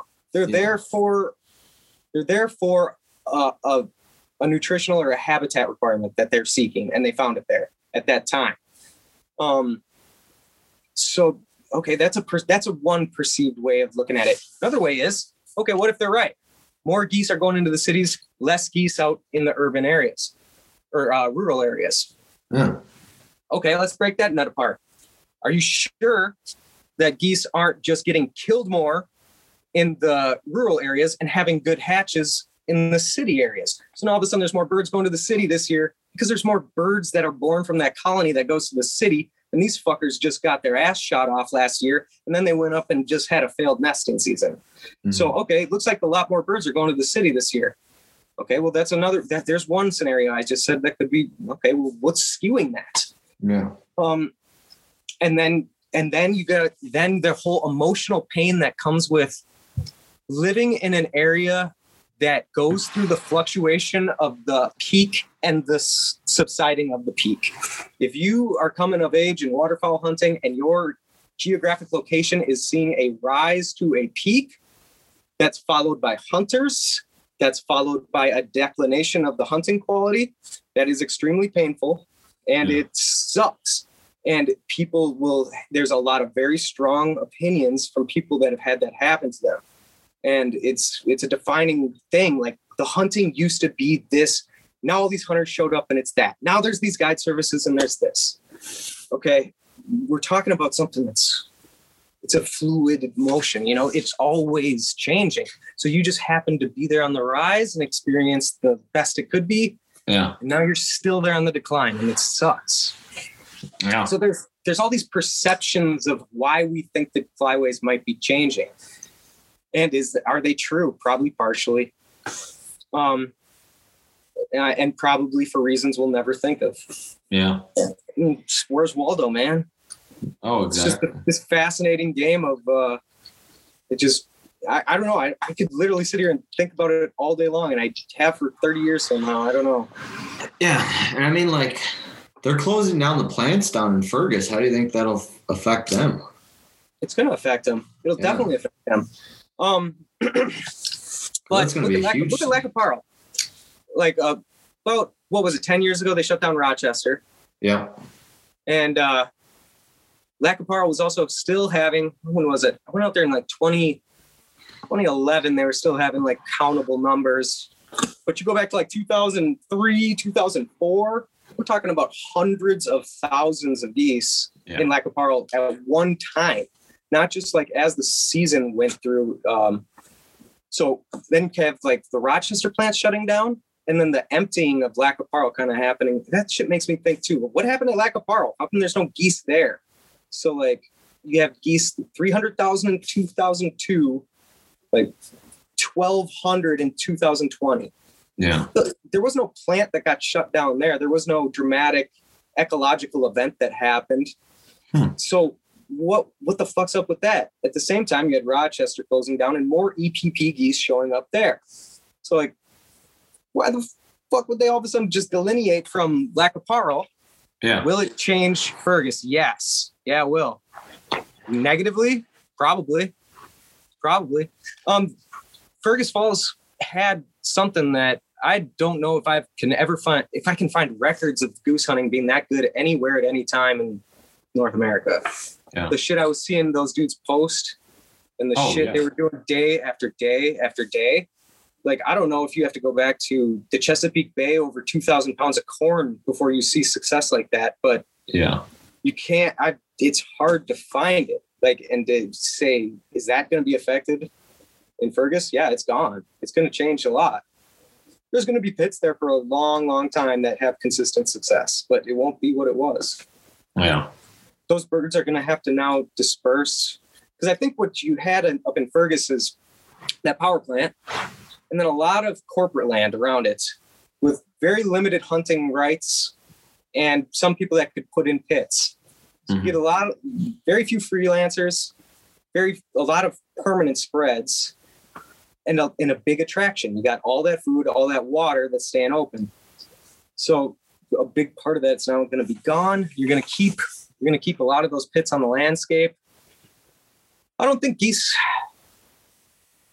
I don't know if the hunting pressure will will change the birds much there. They're kind of they know what to expect, I guess. Yeah. But I don't know. I don't know. What do you think? Yeah, I mean, I just think that since it's shutting down, I mean, you'll still have the same birds go up there, but I mean, just with not being as warm or like the water not being as warm and not staying open as long, might just shut their season down a little bit earlier. and I haven't I haven't hunted out there since 2011 or 12 in Fergus actually. But I mean, people have been saying they have this roost, they have that river. okay, still going to change. Yeah. Like the the dynamics are still going to change. And uh, one interesting thing I, I've asked myself, or like a just a thought exercise question, is if Fergus Falls got this super weird corn disease uh, this summer coming up, like never before seen COVID corn or some shit, and just centered around the grain elevator in downtown Fergus Falls, and Mhm. corn for 50 miles in all direction was now dead. Would you have geese showing up out of Manitoba and out of the Hudson Bay, looking around, going, "Holy fuck, there's no food here this year"? That's weird. Would geese never show up? Hmm. I think geese would never show up. I don't Yeah. think that they're gonna. I don't think geese land on a landscape and are and are uh, surprised by the landscape. I think when somehow, like you're talking about a goose that's going 700 miles over the course of the next 20 hours, it's it. It's just not surprised when it gets where it's going. It's like here I am. All right, cool. Yeah. Yeah, So even- where they're even- going. Even on like a one year timeline or even on a you know a they were there in march. They're migrating back through in the spring up north. They're stopping in fergus. Let's say that corn disease scenario plays out. Are they coming back this fall? My bet's on no but i go I, mm. there's no way to test if i'd be right or wrong. Probably wrong. What do you think? No, I think I think you'd be right because I don't think they would come back to there because they they have to know where they want to feed, and there has to be something that makes them go to certain fields. Like they must be able to tell or exactly something. That that's the question: is how do, how do they know which fields to go into and eat? Because I mean, how they they can't. when they've never seen them Yeah, exactly. And you can't like fly over a field and just be like, "Oh, look at all the corn pellets." I mean, maybe Or- they can, or whatever it is. um or i've uh i found a field like whoa that's weird the geese are going this way um then there's like five roosts pouring out here. Then you find out like oh the dnr is out there waiting for guys to tell them oh it's a baited field this year. They had uh, some hail damage. Yeah, like jesus look at this. It's like a fucking beehive. Yeah. like they've, i've literally never even scouted in this area. This is crazy. And um, here's another weird story that's just goose amazing shit I, or duck amazing shit. My buddy uh, i live in fridley which is a suburb of the twin cities. Yeah. My friend and his parents live uh, my friend's parents live just a couple miles away in the same kind of area. And a couple years ago the acorn trees fruit not every year. They fruit like uh, like when they have the energy reserves to do so. So it's kind of Yeah. staggered and weird. So one year your street's just covered in acorns and then it's not for a few years. Mhm. so my buddy's dad was like shoveling off the acorns off his driveway. It was late summer and then he did his like old uh, retired neighbors too and he put it all in a bucket. And these uh these houses back in like the Mounds View area they got these little, really long skinny backyards. So he took all the acorns and they usually have like a little patch of woods or a shed back there he poured Yeah. poured it out. And then the next this is like dusk evening time 8 9 p.m the next day he went to let his dog out. The dog's just like clawing at the door to take a piss in the morning which is not unusual i guess but the dog just went boom, like straight back through that long narrow and went straight to the back of that lot. And he said there, like I shit you not, there was 500 fucking wood ducks that exploded off of that acorn pile that I created from sweeping the driveways. Yeah. I'm like, okay, so that happened in a span of seven hours. Like, so from last night till the dog went out there to pee, 500 wood ducks found that acorn pile in the middle of the suburb, in the middle of the suburbs, in the middle of the summer, in the middle of the night. Yeah. And the answer is yes. And I mean, you you post on your story too, like you put you'll put out that corn pile and they'll be there in fucking two minutes. Yeah, and there's just a certain amount of math that you can't get away from on that. Like they have to be within so close. I don't see that many ducks like before I put the corn out. Like Yeah. it's it's just fucking mind-boggling, man. I don't get it. I like amount- yeah, it's just The first time I saw that happen, like where what you're talking about is like I'd pour out corn and then ducks would be there before I could throw the corn bag away. Yeah. like we're talking about like a couple minutes or less. Um, so the first time I noticed that, and I'm not putting this out in the middle of the night or anything. Let's pre- like preface that the, the story with that. Yeah. It's you know at a time when you would expect to see ducks feeding, but still, like like there is going to be ducks flying around. They are going to be looking for food now. but 40 fucking seconds passed. like Yeah. I can't get away from that map. Okay, how fast does a duck fly? 60, 60 miles an hour. Okay, so that gives me a radius of in 40 seconds, they can only be there. I didn't see that many ducks in a radius of that of a you know 600 yards Yeah. from my house to where they mathematically had to have got been at least that close. Not only that close, but they recognized that there was a food source there that wasn't prior, seen another bird probably go to that food source, planned their route to it, and executed it. Yeah. It's fucking freaky. Yeah. And and then like it happened, and I was like, whoa, that's crazy. Look at this phenomenon that just happened in my front yard. And then I started like, this is not a phenomenon. This is just what happens, dude. Like I would start like testing it, like be like, all right, pour the corn out, pour the corn out. Like nothing, nothing. I'm like, I'm going to put it in my trash now. And I'd like run as fast as I could and just like see like, oh man, 29 seconds, there'd be 10 ducks there. Like, how? Yeah. How the fuck did you do it? How the Yeah. fuck did, do you know? Do you know what my garage door sounds like? and this isn't happening because I feed them every day either, because I'm lazy. So there'll be like periods of weeks at a time. Hell, there's been whole like practically half winters where I didn't feed them. So it's not like an, a, a reliably daily of abundant food source that they go to to check on. Yeah. It's just not, and they're there. And it's it's like mind exploding is a good way to put it. But Yeah. here's what I think too. We're talking about like wood geese show up in Fergus Falls. Those wood ducks finding uh, that pile of acorns in the night. How many? All right, 500 wood ducks. How big of a circle you got to draw to before we get fucking 500 now? Wood ducks in late summer. Big Yeah. one Yeah. a big one. And uh okay, my little example of how they materialize where the corn is. Um we can see that on a human scale. We can drive to the baited field and the game wardens there like, ah, this yeah, they had hail damage. We can see that. But I think they do it on a global scale. Like that, what we're seeing, like what they can do locally, is not a problem for them to do over 800 miles. And like, yet there's a baited field though. That's weird. They went that way. Well, when a mallard jumps and goes 600 miles, it's kind of doing the same thing. Maybe not exactly the same thing. Like, ooh, I smell peanuts, Yeah. but s- s- a similar thing. It's not landing in the Mojave Desert going, ah, I fucked up. Yeah. I Oh, did this exactly. last year. Shit. But, yeah. Right. Right. So I don't know. What Yeah, do you think? Because it it can't be like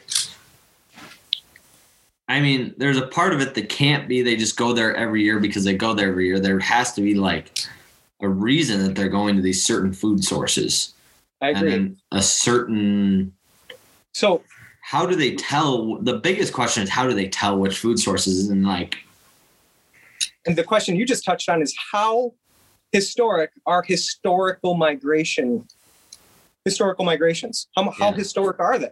Yeah. Because i mean if the food wasn't there next year would they come back? That's not a very that's the question we're really dealing with. And well if it's a historical migration checkpoint that just shatters that just shatters it on its face. It's historic because it's good every year. Yeah. that's what makes it historic. Not that it's good for a hundred years and it's in their bloodlines. Yeah. Like it's just good this year. That's why it's good again. Um i don't know man. It's it's so confusing and mysterious. Yeah. And there's certain facts you can't get away from but they can't let you draw any conclusions to the possible reasons. And there's not an organ we can take out of a duck and be like here look at this. I just found this fucking corn seeking organ in the mallard. How about that i got some sense and it's right here in this organ right in its behind its liver we just never Yeah. looked before or maybe it is it could be too Yeah. I'm surprised that you've never uh never been like a or never thought about being a wildlife biologist or something. Dig into the goose and duck populations. i like doing it on a hobby you know Yeah. i could be a guide Yeah. as, but like I don't know about like the mundane. I really had trouble with school, man. I, re- Yeah. I could I could get your B pluses and and say fuck you all at the same time, but I, I didn't want to be there and struggled to. uh I don't know. I just didn't want to go to school anymore after I graduated. I tried and I didn't try. I signed up for classes and got a twelve thousand dollar bill though Oh that I never went to. Yeah. That'll happen. Yeah, no, I, I'm not uh not the brightest in school either. Just how it goes. yeah, so I, I I don't know if I would have been if I really would have been this interested in it. Honestly, if I would have went to school for it, Yeah. it's like, oh, I got to learn about redheads. Fuck that. Who gives a shit what sh- goddamn Canadian like Canadian marsh they breed in? Yeah. and why ducks hatch on the same day instead of the like sequentially after their hatch. Like if it just doesn't interest me, I just shit on it and I can't sit there through it, you know? Yeah.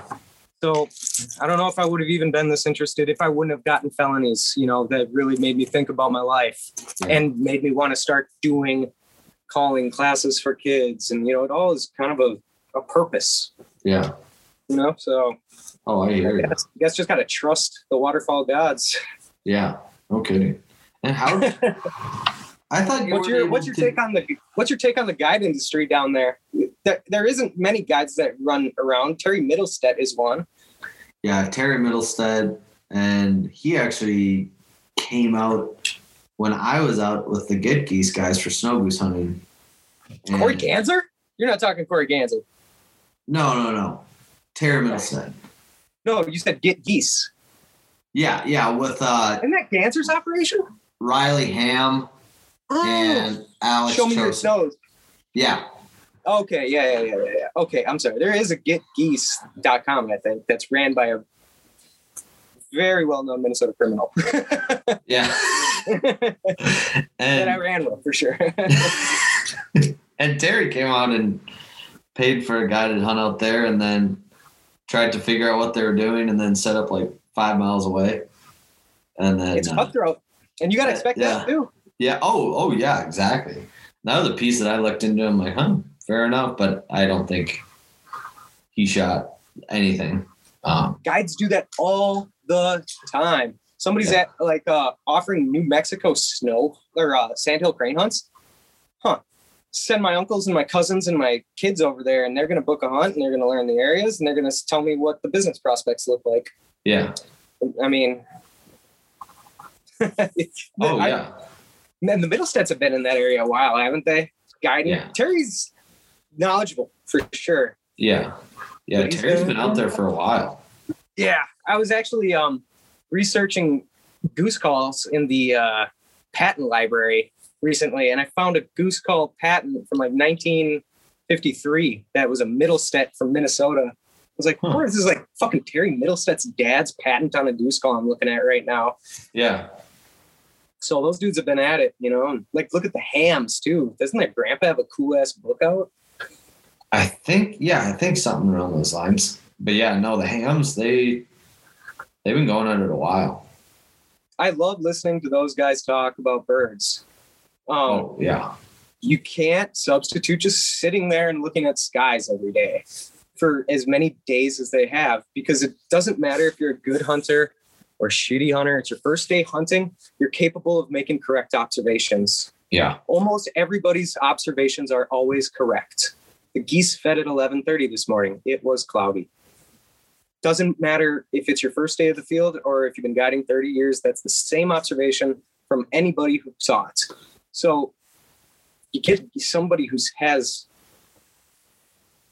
generations of that stacked on each other like there's some fucking knowledge that gets just deposited into that library from the time you're like four years old in a blind like they're like i went hunting with those guys I'm like you know the the uh robins don't come around at the same time anymore they're 10 days earlier I'm like what the fuck do you know shit like this Oh, yeah. Yeah. No, he was talking about stuff out in South Dakota. And I'm like, the hell are you talking about? Like, I would have never looked at it that way or like whatever it is. And he's just like, yeah. I mean, when you're hunting Illinois snows that are just hard as hell to kill, Mhm. you just kind of have to pick up on what they like. And then when you come over here, it just kind of gets a little bit easier, but at the same time, it's not. and put in the work to learn the birds too and those guys definitely did uh the, Yeah. the, ham um right when they, that operation first kind of started getting on social media let's say um because rick's a, a like a shit talker he likes to Oh, stir the pot and and uh, he's got crackpot theories as much as probably we could go toe to toe for quite a while. Let's say Yeah. that. I mean, um, but one time, like right when I became aware that these guys do what they do in Illinois and set these huge spreads, and they are who they are, and they know what they're talking about. I went to this lodge. I just happened to be going through the area of Webster, South Dakota, from when, like, it's Paul Johnson's place northwest of town, and we used to stay there in like 2003 to 2007 era when we, well, when I was a teenager, and go out there every fall. And so I just happened to like kind of be going through snow goose hunting, and I called old Paul Johnson back up. And I went. I spent the night there at the lodge, uh, just like kind of old time sake. And I was looking at the brag board, and who did I see on there? Rick and very young Riley, like from the 08 era, like chasing those snow geese all the way up to South Dakota with the fucking huge trailers and everything. Like they are hardcore as hard as they get. People don't realize that before social media, man. Fucking, there's some hardcore dudes out there that you don't know about Oh yeah, very resentful. They're very resentful. yeah. And those hardcore dudes, like they, they just keep it on the DL too a lot. Like Yeah. I mean, for some aspect of like they just they don't post on social media or whatever it is. Yeah, and and, and you should. You should Yeah. you should always do that. Um, it's not that somebody's gonna steal your shit or outbid you for a farmer, but they know about it. And information is everything. Information is everything. If you know I did something, that means you could do it. And I mean, like Yeah. you know you could do it because you saw me do it. Yeah. So like there's there's a lot of shit I have out there that's not been on social media. And I never really I I was you know, it's it's a give and a take. Like I- I've shot neck collars off public land. I'm not going to post about that. Yeah. Um, Yeah. and I never have. I never have posted about that. Um, but if even if somebody knew the geographic location that that was in, I, I, I'd feel threatened about that. But it's still we're talking about something that's fluctuating and moving. So there's can be a certain amount of fuck you showing off what I do Yeah. because it's not five years from now. Try it. Like and even like the technology stuff I deal with. Like if you're if you're talking about something on, on how you're finding birds that's old news really it should be old news um but it's, there's still some gems out there too that are worth protecting and you should find some that are Yeah. really worth that you know like and that doesn't have to be a location or a hunt or anything just be knowledge Yeah. knowledge of how you how these people in this region act and how i approach it and and find success because as soon as they know you do it um the, it's i call it like the uh the theory of the wilting flower Mm. like it, it there's we're always searching for waldo as waterfowl hunters. There's always that untouched lands like where where the migration has shifted and nobody knows it but you you found it here you are. This guy doesn't even know why you're asking for permission. Yeah. like you you eat those things? And you're like yes. Yeah. the moment you the moment you pull the trigger in there that flower's wilting.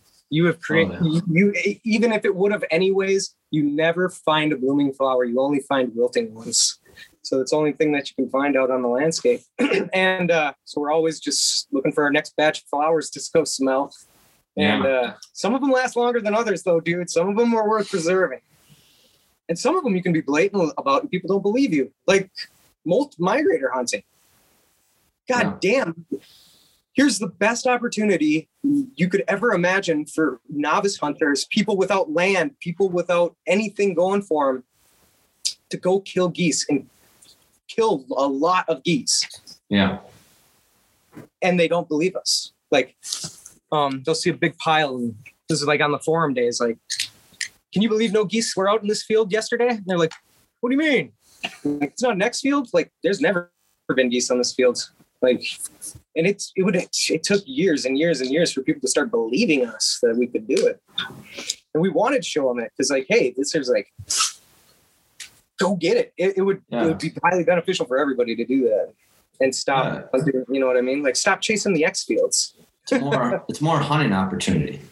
Exactly. And it's And opportunity that doesn't harm other opportunity. Yeah. And I talked to when I had Lee Chose on, um, we talked about that a bunch, is just the hunting opportunity and how we need to allow more and more of it. Um, as a community. and they are. Yeah. They, yeah, if you look if you look at public lands and what you can hunt on, I don't care if it's on a 30 year time scale. People say it's less than ever. It's more than ever. It's more than ever by millions and millions of acres. Yeah. I mean, every year it, there's Department of Defense land opening up, National Wildlife Refuges opening up. They are, we are hemorrhaging um, hunter numbers. And in North America, we've got uh, a conservation funding structure and framework that's built around a couple different pillars. One of those pillars is an excise tax on sporting goods, shotguns, ammunition, bows, Yeah. and all that shit. So we get all this, this these cool ass studies, these GPS transmitters, they get paid for by that. Also, another big chunk comes from licensings. So when the when you're talking about waterfowl numbers that have decreased by half over the last 30 years, you're talking about departments in the government that don't have a, way to fund the research they want to do. And they don't have a way to get that money to do it anymore. Things are getting more expensive. They're getting less money. They have to ask the politicians to get taxes. Like, hey, this money's not there anymore. If you want this, you have to pay for it. So what are you going to tax? Where are we going to increase our school taxes? Are we going to increase our, you know, our property tax? Because the money's got to come from somewhere. Mhm. So there, there, it's like it's a it's an emergency situation going on at like all the conservation departments around the country. Like, we need fucking money, and and if you you can't have losses of hunter numbers like this, and have a DNR anymore, like that's not going to be a thing. So Oh, yeah. uh, there there's land opening up. There's opportunities opening up. Uh, Google Alerts is a really good.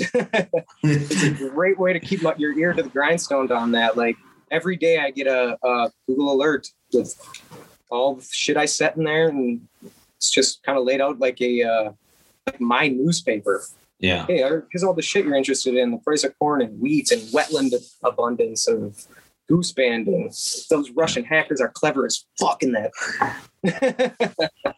oh yeah. Um, have you found any um without divulging like uh I guess too much of whatever, have you found any tactics that have been helpful to you to find birds where you thought maybe the crowd wasn't using it yet? They will. If it worked, it, then you're losing it gradually. Yeah. I mean, the biggest thing for me on finding birds is just like learning an area well enough and like the time of year that they're going to be there. Because I feel like a lot of people that I run into, they scout the same area the entire year and they don't move north, west, southeast, whatever it is. And the birds are there. Yeah, let's say the birds are there all of September. But then once October, November hits, they're gone. They're they either go somewhere else because there's open water somewhere or whatever it is. I feel like Yeah. that's just been the biggest thing. Have you found any resources like uh something that opened your like topographical maps? Because we use topographical maps quite a bit, Hmm. like down south. Because Yeah. where it's very arid around Oklahoma and Texas, like okay, let's find the water. Let's find the water. Where if it rains somewhere, where to drain.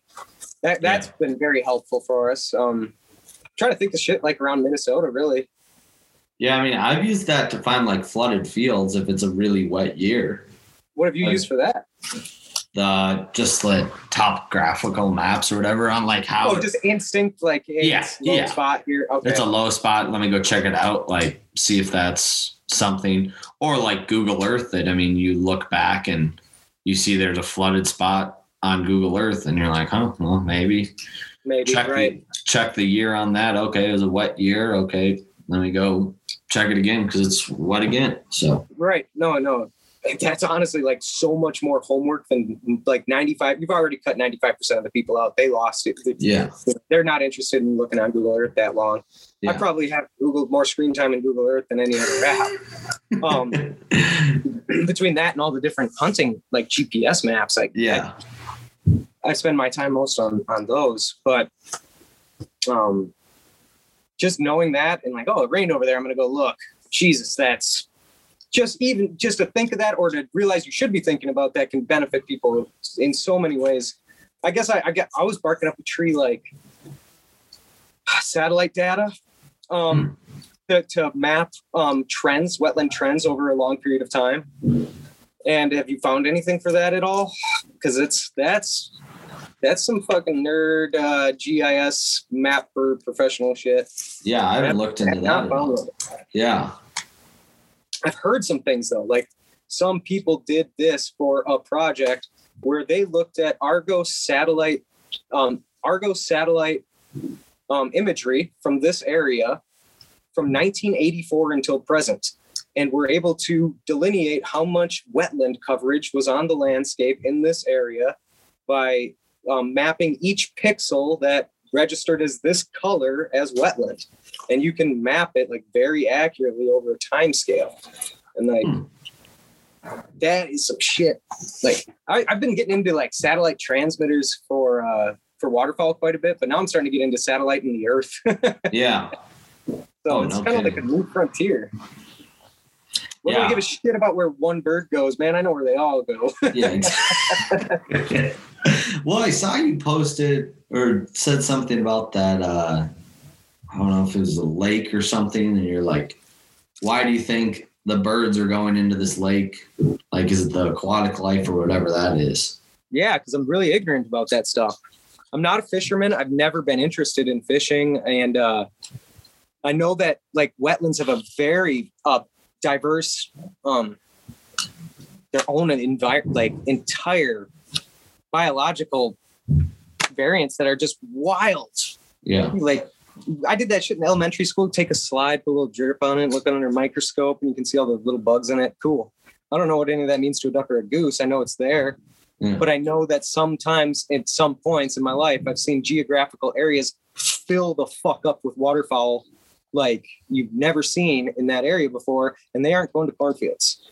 Like if you see a pond with geese on it, and all you see is white, like I've seen it where it's like, holy shit, those all seagulls? No, they're hmm. asses in the air, like from feeding geese. And I've seen geese go from roost to a pond, like over cornfield, cornfield, cornfield, cornfield, slough. Yeah. And then they hit the slough and it's like bloop, bloop, asses in the air. Just Yeah. what the fuck is that about? And how the hell could you get into the business of predicting when that's going to pop off and what it is? That's a little overwhelming for me to, but it, it's real. Oh yeah, there's no question about it. I mean, I've witnessed it too. I mean, I'll follow birds off the roost and they just go back into a different pond. Mm-hmm. And Like, oh, like- they didn't feed. Yeah. Like, yeah, exactly. Yeah, And uh, they just don't eat those birds. They just they can live on nothing. They eat their farts. yeah, exactly. but yeah, no, I've always. Why are they eating in that pond instead of in the cornfield or something or whatever it is? or yeah, or you you know, I think one of the most beneficial things anybody can create for themselves is just a network of people you text. yeah, like hunters in your area, hunters even kind of outside your area. Um, just to know shit happens like on a geo, like a a large scale. Like there's this one time I uh, it was late in the season. It was late season for sure. Like maybe not the last week, but within the last couple weeks in December, and I got permission on a real hot X field out of this out of the cities, real close to the cities and uh, looked at the weather. Weather was going to be cold and clear. This is going to be gay. Let's, uh, well, you know, it's what else are we going to do? We're going to put out our decoys and we're going to sit there and hope they come out in the last 10 minutes. And they did. And they kept going south. Like I, there wasn't a single goose that came to feed that day. Um, every single goose got off that roost and they went until I couldn't see them anymore. And we stayed there picking up decoys till the sun went down. I didn't see a single goose interested in coming to the field. There's thousands there the day before. I talked to Joe, hey, dude, what did your birds do tonight? He's like, they got up and they fucking migrated. Yeah, Oh, same with me 50 miles away. let me start extending this. Like, hey, did this happen to you? Fucking right, it did. yeah, And like, and uh, you're like, oh shit, this weather does that. I think that like just to have a, we're talking about observational experiences. Like, this weather birds do that is just ah, in the most valuable knowledge you could really get. Um, fuck G- GPS transmitter data. Hey, if it's Yeah. cloudy, that's what they're gonna do because they're geese. yeah, But yeah. I mean, I don't it's, know. it's interesting, man. Like, No, man. It's, it's- there's books written about it, man. I mean, yeah, it's consumed my life really in a really positive way. I think uh, I feel like ducks and geese really gave me an interesting life to live, Yeah. and the oh, and led me they like led me to good people to associate myself with. You know, Yeah. Like, I don't know. I feel like I almost owe it to ducks and geese that I fucking talked to you, had a cool conversation that I talked all over you for two hours. Sorry about that. Crushed and uh, uh, yeah, just like I don't know what it is, but man, I live in the cities. Not a lot of trust around here, but yeah. if I'm if I met somebody and we started talking about oh, I hunt here and I hunt there and like oh you know this person I know that person I'm like all right here's the keys to my trailer I'll be there at 2 p.m. tomorrow you can set up all my Dave Smiths. Like all right Yeah. I trust that guy. Have I even friended him on Facebook? Like no but I don't know. That's like how tight knit the waterfowl community is and uh I don't know. Oh, It's yeah. been it's being 34 now and looking back at it it's been so like it's like what if I didn't have ducks and geese? Like what Yeah. the- and then I start to think about all the type, even just a hobby, like how rare it is for people to find a hobby and how rare it is for people to even find a passion in their hobby. It's like if you are obsessed with ducks and geese and locked wings, you're a lucky motherfucker. You've got a Yeah. cool hobby that'll take you all around the world and introduce you to the best, most trustworthy people. You should join Ducks Unlimited, probably. I don't know. Yeah. you know, Yeah. Oh, I'm with you on give that. back. Yeah, I don't know. Because yeah, the amount of people that I've met through just ducks and geese has just been incredible. Like all some of my best friends are just I met through duck hunting, goose hunting, different areas. Like now they're fucking my best friends.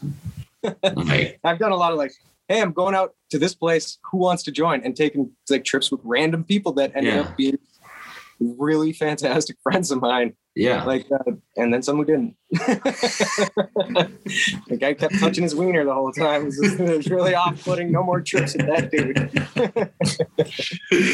but yeah, dude, I I hear you on that. I we're wrapping up on time here, but uh Nah, yeah, I actually am too. Um, I like to do these scatter shot, like, hey, what do you think about ducks and geese? Like, fucking buckle up type of uh, talks because I yeah, I, I like to hear myself talk, but we should probably do. If you want to do one in the future, just let me know. I'll do the same damn thing and just oh yeah, rattle off data or whatever. Or we could get down into some nitty gritty band hunting shit, yeah, or some nitty gritty taking travels and flying up, trying to fly places to kill a specific bird type shit. yeah, yeah, dude. Let's do it again. Giant piles. Yeah, let's definitely do it again because that'd be that'd be a fun little uh fun talk.